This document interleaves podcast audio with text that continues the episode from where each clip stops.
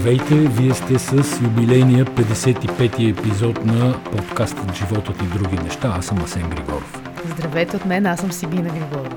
Днес си говорим за падащи камъни, президенти, Мария Бакалова, един сериал, който гледаме, френския президент Емануел Макрон. Ама президентите още не падат, защото ти кажеш за падащи камъни и президенти, аз се притесних да не би да пада президента. Не, само се издигат. При това се само издигат, ако съдим по нашия президент Румен Радев, имам пред нашия българския, не че ние съвсем имаме президент, който на 1 февруари, понеделник, обяви, че ще се кандидатира за втори мандат. Днеска успях да обиколя държавата от София до Кулата и обратно. И хубаво изглежда. Малко има надвиснали камъни в Кресненското дефиле детето пита тате тия защо слагате ни ръждиви мрежи върху камъните. Та имаше приключения известни. Миналата седмица чух призива на пътната агенция да се внимава за падащи камъни. Е, аз внимавах много. А какво значи да внимаваш? Как внимаваш? Аз внимавах така. Гледах отдалече, защото нали, по магистралата камъни няма. Там са само такива а, вълнообразни а, образования, които позволяват да се чувстваш като на голям, да кажем, круизен кораб в океан океана. Ту се дига, ту спада, но камъни няма. Докато в Кресненското дефиле, там вече е ясно, че има опасност от падащи камъни.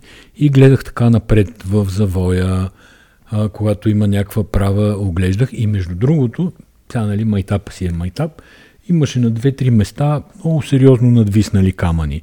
И ако случайно ни слуша, ако случайно ни слуша някой деятел на агенция по пътна инфраструктура, просто да каже там на местните инспектори да се разходят да видят, защото може да стане някоя грешка така от природата, защото нали, природата е виновна за нашите неудачи. Никога а, човешката дейност не е просто. Природата е много силна, ние не сме се научили да се борим с нея а, и така.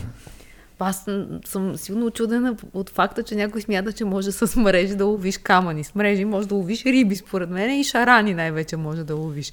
Имаше едно интервю през седмицата на един преподавател там в университета, който обяснява, че цялата дейност а, която всъщност ние се опитваме да опишем като природно събитие. Става дума за човешка дейност, която е контролируема и ако се мисли като хората почистват се, взривяват те скали, след това се почистват, тя вече мрежата е финала, финален штрих. Не може да очакваш, че това е конструкцията. Скатовете се отсижат по специален ъгъл, така че да не се свлича земната маса.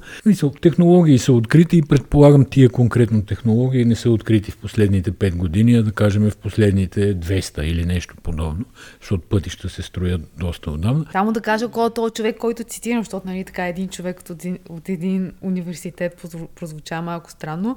Този човек се казва професор Чавдар Колев и е един от най-големите експерти по геозащита у нас. И в общи линии правеше на пух и прах на Бойко Борисов природните бедствия. Става дума само и единствено за човешко бедствие. Има, то това е белег на последните две-три седмици, откак, Откакто всъщност природата почна нещо да ни се сърди. Заваля много дъжд, после заваля сняг, после сега всичко се топи и всичко е против нас. Дай си сметка. Да, да, Струма така. тече, бушува надолу. Също е много интересно и чакаме да видим дали... Тя, щом Перовската река се надигна, смятай за какво да. става дума. Такова нещо не е било никога. Така е, така е. Аз ако се опитам, нали, обикновено за една седмица човек има усет, някаква картина му се изяснява за това, кое е водещото за една седмица. Тая седмичка е малко такава шарена, с доста събития, без никое да е от някаква особена важност. Но има какво да се отбележи сега. Примерно, ако трябва да кажем кое е политическото събитие на седмицата, с цялата условност на понятието политическо събитие в българската среда, обществена и политическа – това е, че Румен Радев се изправи на 1 февруари в деня на за отдаване на почет на загиналите от а, комунистическите репресии Народния съд хора и обяви, че ще се кандидатира за втори мандат за президент. Аз не разбрах това, защо беше насякъде третирано като много голяма новина. Защото той много рано го казва и го прави публично, т.е. заради формата на изказването или защото е новина, че той ще се кандидатира? Първо, защото според мен, това е моя дребен анализ. Първо, защото той го прави това, може би е първият политик, който 7-8 месеца преди датата на изборите заявява откровено, че ще играе. Обикновено знаеш какви са така наречените пиар тактики, крият се до последно, за да не можело за тях да излязат компромати. Има, знаеш всички съображения. Да, това е едно от нещата, които за мене прави това новина. Второто от нещата е, че той прави това преди всъщност наближаващи парламентарни избори. След два месеца, даже по-малко от два месеца, има парламентарни избори, където президентските някакси се виждат като много далечни през призмата на предстоящите парламентарни, когато нито е ясно дали някой ще има мнозинство, какво мнозинство всъщност би могло и дали изобщо би могло да се създаде в новото Народно събрание, как ще се прави правителство. Всички тия неща са крайно неясни и в този смисъл президентските избори са някъде много в близката далечина. Не е ясно дали изобщо някой мисли за тях. От трета страна ли стана, той го заявява това без да е получил подкрепа нито от БСП, които го издигнаха и подкрепиха за този първи мандат, нито от ДПС, за които нали, мантрата говори, че без тях никой никога не може да стане президент. А той с ДПС е по-скоро в проблематични отношения до толкова, доколкото покрай една история с Росенец, това, че той издаде, че тия хора там, които се опитваха да бутат Христо Иванов и Иво Мирче във водата, са всъщност действително с гардове от НСО, че те пазат Доган и там тая уж частна резиденция. И мисля, че от тогава не го долюбват особено ДПС. Мога ти кажа един човек, който много силно не го долюбва. Предполагам, не си, чул, не си чел а, интервюто на Валерия Велева с Георги Парванов. Признай си. Не съм чел, но... Значи Георги Парванов дава интервю. Не, не става ясно дали е по пантофи, на баница, на какво е, но е много остър. остър, както нали, очакваш да бъде си, Парванов. Както той си знае, да.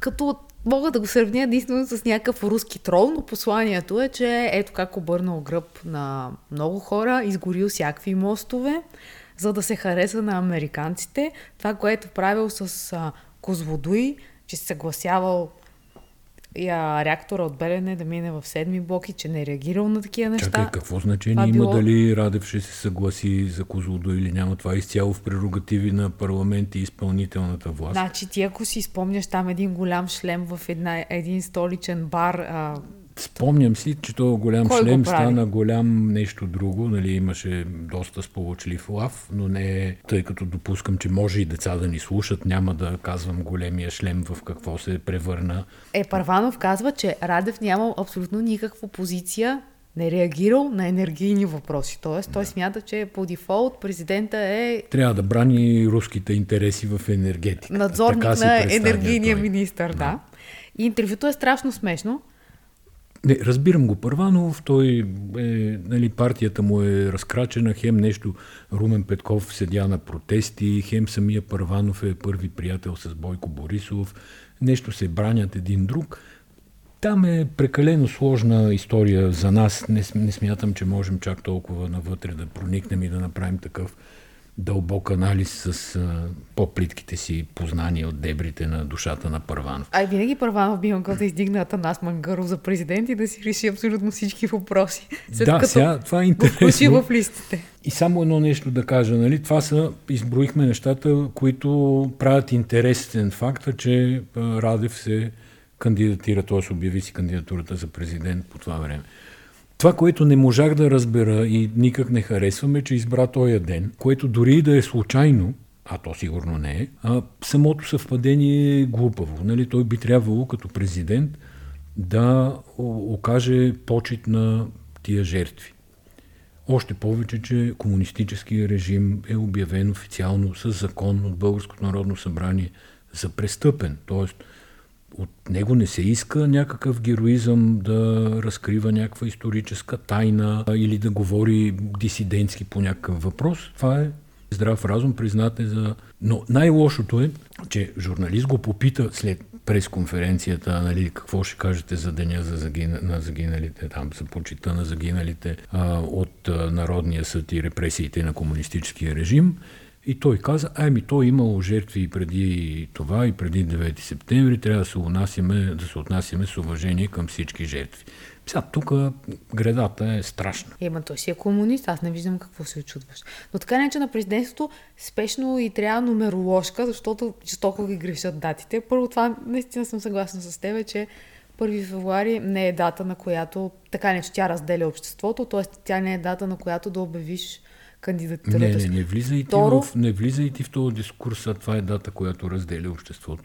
Това общество, каквото и да си дращи по Фейсбук, то е дало оценка. Избрало е... Ама аз не исках да кажа в този смисъл, че го разделя. Тя за мен е абсолютно еднозначна тая дата. Това е абсолютно еднозначна дата и абсолютно еднозначно комунистическия режим какво е направил с този народ и не, с тази държава. По-скоро исках да ти кажа, че си прави сметката за 20 000 гласа на живи останали комунисти и се грижи за тях. Че чисто обществено като символ не я разделя, това е ясно. Но другата дата, която той жестоко обърка, това е датата на изборите. Затова му трябва нумероложка, защото направи изборите на католическия Великден. Поне календар тогава. Да, това е стара новина, дай да не я пробутваме на нашите хора. Не кам ти, че има проблем с датите, а не, че предлагам нови новини. Можеме да му пратиме предложение за нумероложка. Ние познаваме ли? Това аз се опитах да се аргументирам, защо смятам, че това е политическа новина. Разбирам, че ти се съгласи. така, ли, така ли разбираш? Така разбирам. Нали, тя ще има интересни последствия сега. Нали, чака се да се види всъщност БСП ще го подкрепят ли, дали Корнелия Нинова няма да тръгне сама да се кандидатира, да кандидатира за президент. Има предпоставки за много интриги има от тук нататък. Тоест ти не изключваш варианта, в който БСП издига кандидат? Не, не изключвам по ред причини. Ама не ми е удобно всичките да ги споделям сега. Да, главно зад колисни предполагам. Именно, защото... основно зад колисни. Защото и не даже, всички мостове са изгорени. съм почти сигурен, че БСП ще издигнат друг кандидат. Ами добре, дай си изберем някоя друга тема от седмицата. Ама политическа ли? Има още една. И то много условно това с политическото. По-скоро да разкажем какво се случи след като Румен Радев си извади кандидатурата. Е, какво се случи според тебе? Кое е събитие, следствие от а, изваждането на тази кандидатура и обявяването и на 1 февруари? Действието на прокуратурата, която обедини разследването срещу президентския съветник Озунов, заедно с едно разследване на ОЛОВ за покупка на служебни високопроходими автомобили във връзка с отминалата вече миграционна вълна. Тоест, това беше политическото следствие, действие, казах, но всъщност това не е политическо. Това не е политическо действие. Прокуратурата е незави... част от независимата съдебна власт. Самата тя е твърде независима, за да допуснем, че някой е оказал влияние. Просто сега е дошъл момента, в който те са разкрили истината, че Пламен Озунов е подписал договора по а, за покупката на тия джипове по сигнала на Олаф. Ма, понеже ние сме такива леко разследващи хора, говоря журналистите, не ние с тебе, в редакцията на Булевард България се заровиха няколко дни във всички документи, свързани с тази покупка. Тя наистина е много дълга сделка, търг, който минава през няколко а, служебни и редовни правителства, през много хора минава, но искам да ти кажа, че още през 2019 година имаше един министър на заместник министър на вътрешните работи, който се, каже, който се казва, още се казва Ципов и той казва... През Красимир Ципов е изключително известен депутат и в последствие заместник министър от ГЕРБ. Така. На тих, които не има известен, той в качеството си на заместник министър на вътрешните работи, казва, в разгара на скандала имаше един скандал между Елена Йончева и министър на културата, свързан с европари за Ларгото. И тогава, заяждайки се нали, на тема европари, Ципов излиза и казва, че има такова и такова нарушение по време на служебното а, правителство, съставено от Румен Радев и че Олаф разследва. Значи две години по-късно обаче излиза това разследване в много удобно време.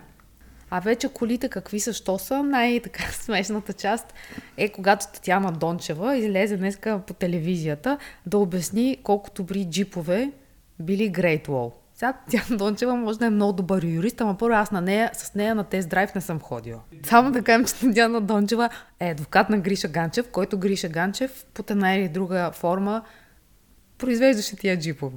Тоест, не и... Под формата на сглобки в село, едно с Б, забравих как се казваше, Ловешко.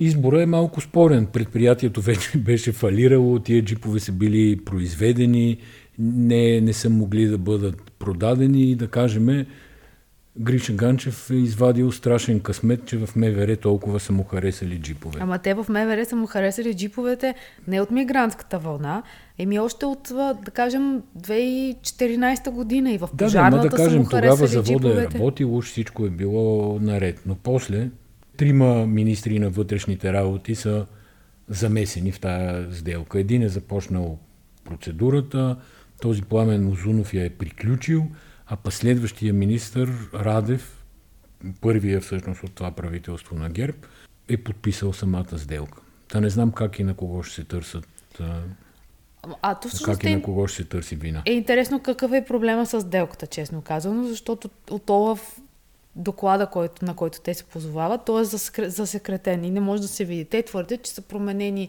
някои от показателите, по които става избора. Но аз се разгледах самата обществена поръчка. Тя е доста широка. Не е писана по техническите показатели на, на Great Wall. И е имало много кандидати, кия са били класирани, да кажем, на второ място. Те обжалват. Съда не, не допуска жалбата им. Дълга и широка е историята. Но и, и пак казвам, не съм сигурна къде е те са две теми. Едната е за корупцията и не съм сигурна къде е корупцията, която те казват от ОЛАФ, защото нямаме данни.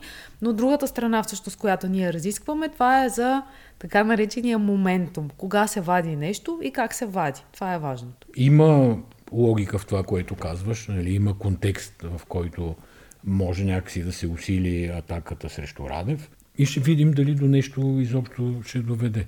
Путин е малко сърдит, гледам тия дни. На Казал на, за, на западния свят, това е изненада. Казал да не се упражняват държавни, държавните глави в Навалнинг. Да.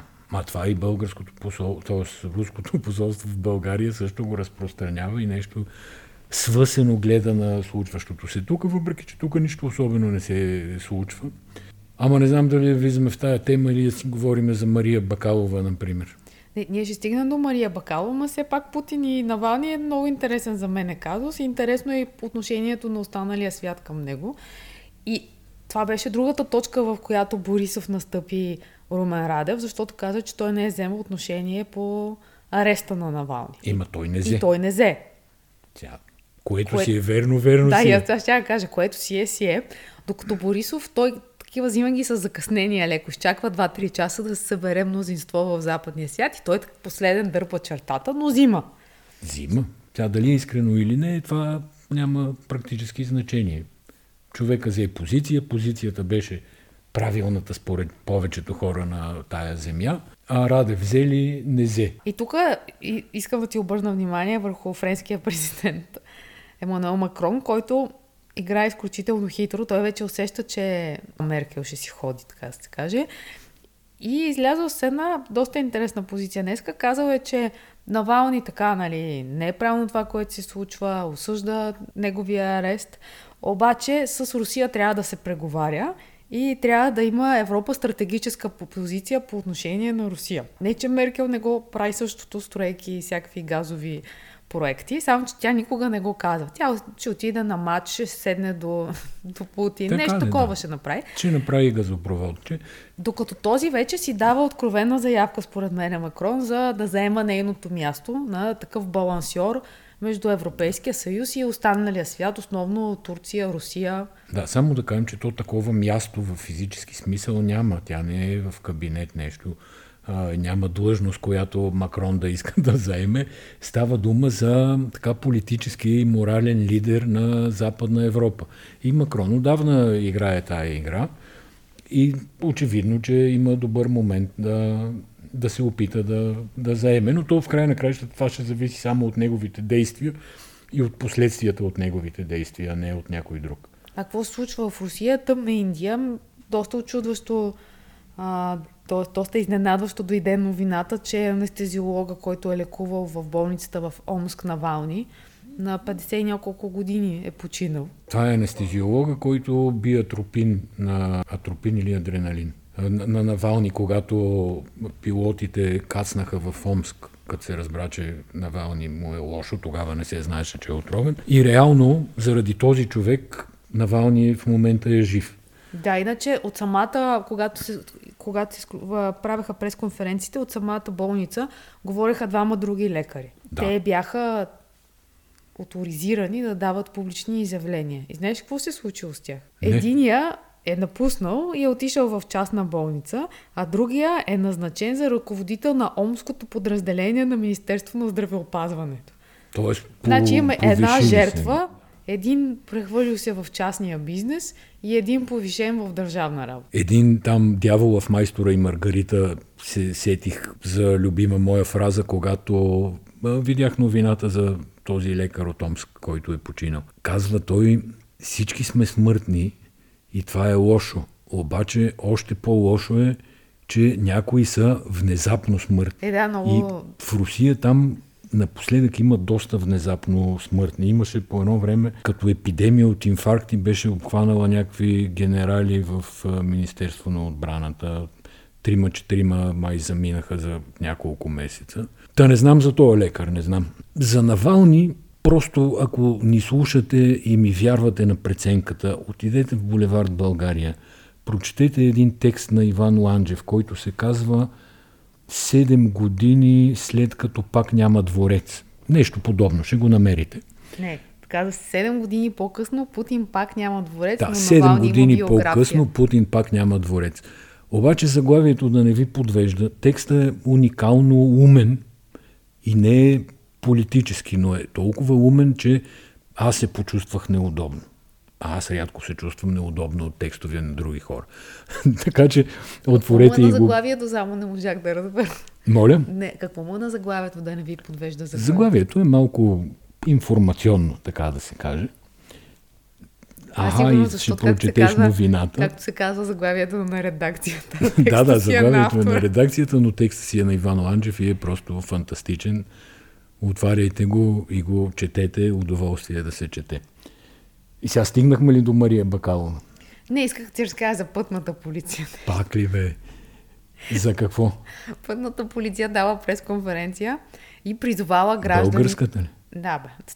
Нашата си. Да. И призовава гражданите, освен да внимават нали, срещу падащи камъни, това е ясно, дубки, но и да подават сигнали на телефон 112 за агресивни шофьори, да снимали видеа и да ми ги спращали. Много интересно, какво ще работи пътната в полиция. Не, между другото, без да знам тая потрясаваща новина, днеска като се връщах пак, т.е. като се връщах там, откъдето ходих близо до кулата, в насрещното, в магис... по магистралата, но в насрещната лента, някакви хора с едни БМВ-та, с едни Мерцедеси, карат по 300, светкат на хората, уния си изкарват акъла, ще отрепат някого. Това отдавна не е новина. За едното чудо. Ама по едно време бяха спрели.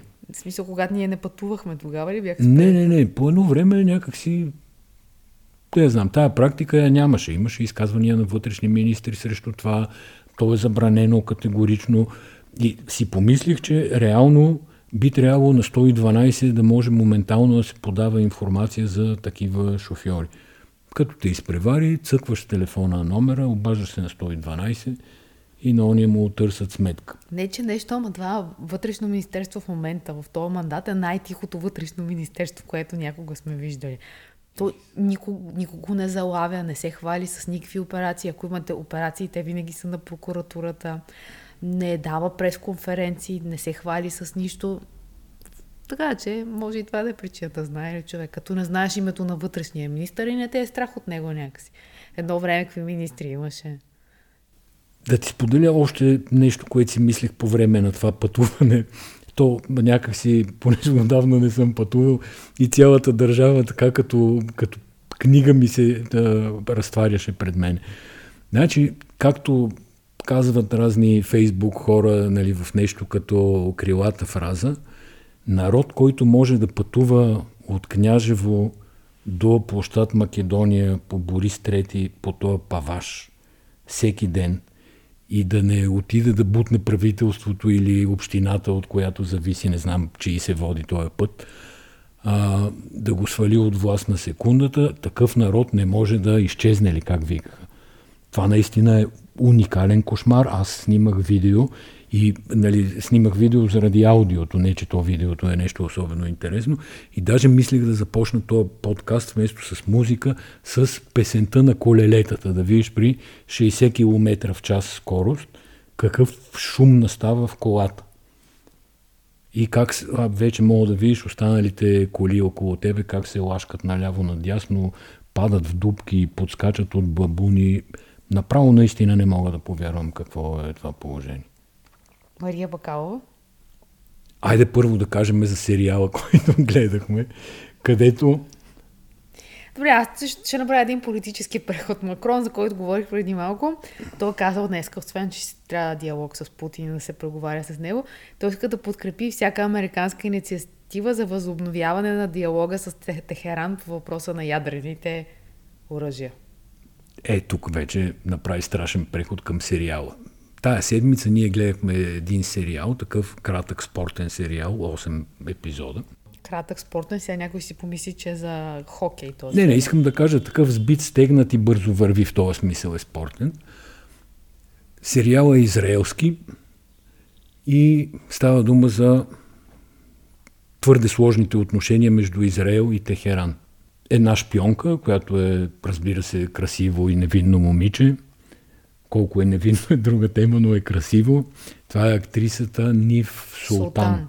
Да която наистина е изгряваща звезда, изглежда прекрасно, играе не толкова добре, колкото Мария Бакалова, бих казал.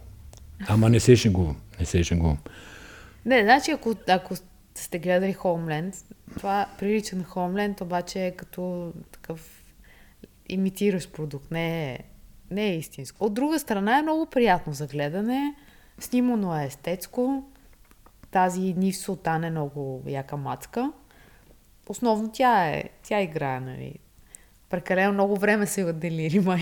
Тоест да не кажем, че са се опитали да копират Хоумленд, но доста близък е по сюжет но е хем е близък, хем е доста по-плитък. Това си Някъде е бях чела, че екшен. тази жестоко прилича на Алисия Викандър, което май има нещо прилича, вярно. Прилича, да.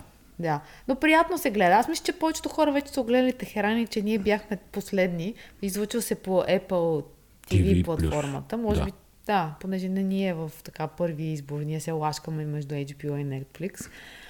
И, и остава на заден план. Според мен си струва. Още не съм го догледала, съм го е гледал с нощи, така че не свършвал с край. Аз тая практика сериалите да не свършват с край не я харесвам. Тя... Няма край, малко се подиграха с нас, защото като свършва един сезон, да вземе да свърши сезона. Според мен е много по-приятно, ако се, когато изгледаш един сериал и се чудиш дали след това той би имал продължение, т.е. свърши си добре историята, отколкото да свърши очевидно готвен за продължение, чувства се леко така предсака. Да, ма така хората, както ги изговорихме тия неща, ще помислят, че не го препоръчваме. Препоръчваме го, много е яко сериалче. Все пак трябва да кажем и една новина от днеска за загиналия алпинист Атанас Катов. Гото, т.е. аз не познавах много добре, прочетох някои неща за него и честно казвам доста ме впечатли. Той нито е професионален алпинист, в същото време си поставя някакви цели да качи всичко, каквото може да бъде качено. И е загинал по време на изкачването на най-високия върх на планетата К2. Още сутринта стана ясно, че е загубено тялото му, след това вече се разбра, че е загинал. И никога няма да успея да се начудя на хората, които казват, е той като е тръгнал да се качва по чукарите, не е ли знаел какво ще му се случи. Ти обощаваш реакция от социалните мрежи. Тая реакция от социалните мрежи малко или повече е филтрирана през хората, които ти виждаш или през хората, които аз виждам. А това не са моите познати, това бяха непознати хора, които го говореха това нещо. Да, но някак си в, в твоя балон. Ема случая е някаква извадка и въобще не са от моя балон, ако искаш да знаеш.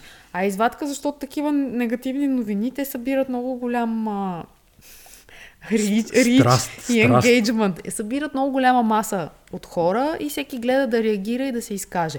И за мен имам чувството, че ние сме някакси повредени и сме повредени точно от комунизма, където се подмениха всички основни ценности. Подмени се желанието да се покажеш, да бъдеш индивидуалист, подмени се желанието да искаш да успееш.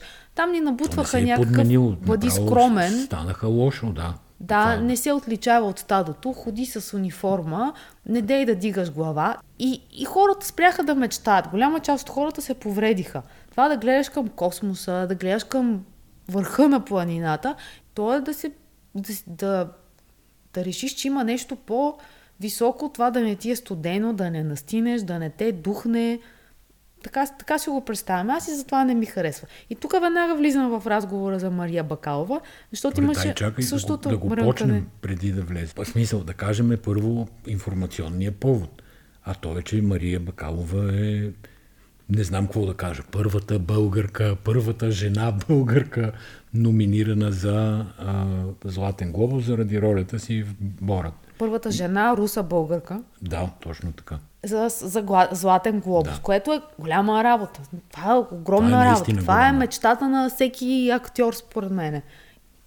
Хубавото е, че тя не го очаквала. Тоест, това не е нещо, което правиш и го, го работиш, това ти идва и така. Нали? Тя си разказва историята, още как се е явила на кастинг.